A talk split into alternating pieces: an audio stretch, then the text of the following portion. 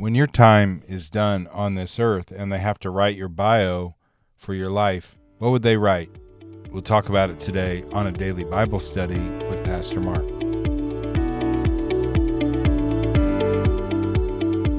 Acts chapter 11 starts with Peter being back in Jerusalem.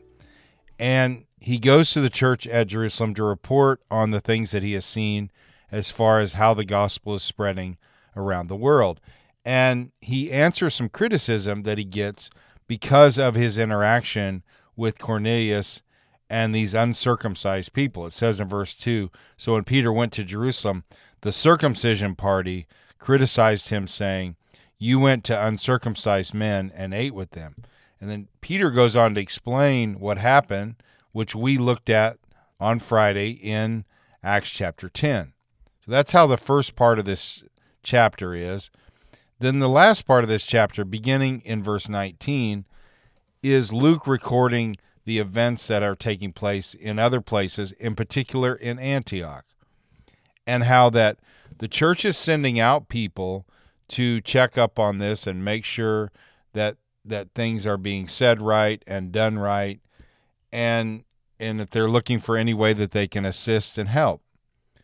So Luke talks about how the the church sent a man named Barnabas. It says in verse 22 The report of this came to the ears of the church in Jerusalem, and they sent Barnabas to Antioch. When he came and saw the grace of God, he was glad, and he exhorted them all to remain faithful to the Lord with steadfast purpose.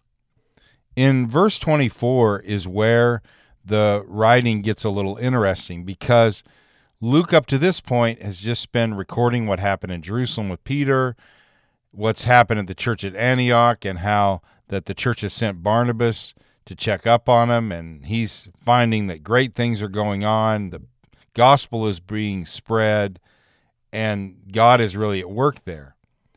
But then in verse 24, he seems to stop and do a little eulogy on Barnabas. So the assumption is that when Luke is writing this, that he uh, that Barnabas has passed, that he's not around anymore, that he has gone on to be with the Lord.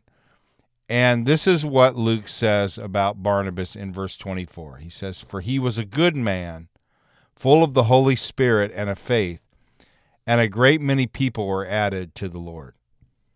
What an incredible statement about this man, Barnabas that he was a good man, full of the Holy Spirit and of faith, and a great many people were added to the Lord. So when Luke thinks of Barnabas, this is what he thinks of him as. And it's really a great challenge for us. And it's a good opportunity for us to step back and say, okay, if I was to leave this earth today, if today was to be my last day, what would people say about me? How would I be remembered? Would they say that I'm a good man, full of the Holy Spirit and of faith, and that I have been instrumental in seeing many people come to faith in Christ?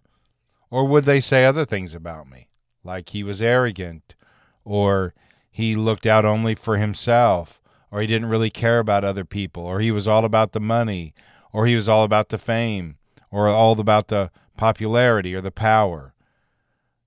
I think it's good for us often to step back and go, how will I be remembered? And as long as I'm alive, I have an opportunity to change. I have an opportunity to do things differently because I'm still here and God still has a plan and a purpose for my life.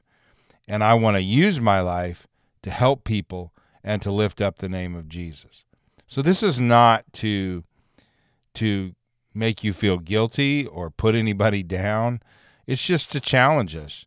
This is one of the passages that I use when I preach funerals because there's a lot of good people and there's a lot of good men and women that I have the opportunity to say some of the final words before they're buried into the ground. And there's people who oftentimes I use this as because they were good men or women, full of the Holy Spirit and of faith, and they they make a difference in the kingdom. And these really, at the end of the day, is all that matters. Jesus, we thank you for all you have done for us. We thank you for saving us and filling us with your Holy Spirit. And we know that we can't really be good unless you're at work in our life, unless we're following the lead of the Holy Spirit. We thank you for men like Barnabas who were good men, full of the Holy Spirit and faith. And I pray that we would be like him and many people would come to faith in Christ as a result of our word and testimony. Help us to live for you today, we pray. In your name, Jesus. Amen. Have a great Monday, everybody. Talk to you tomorrow.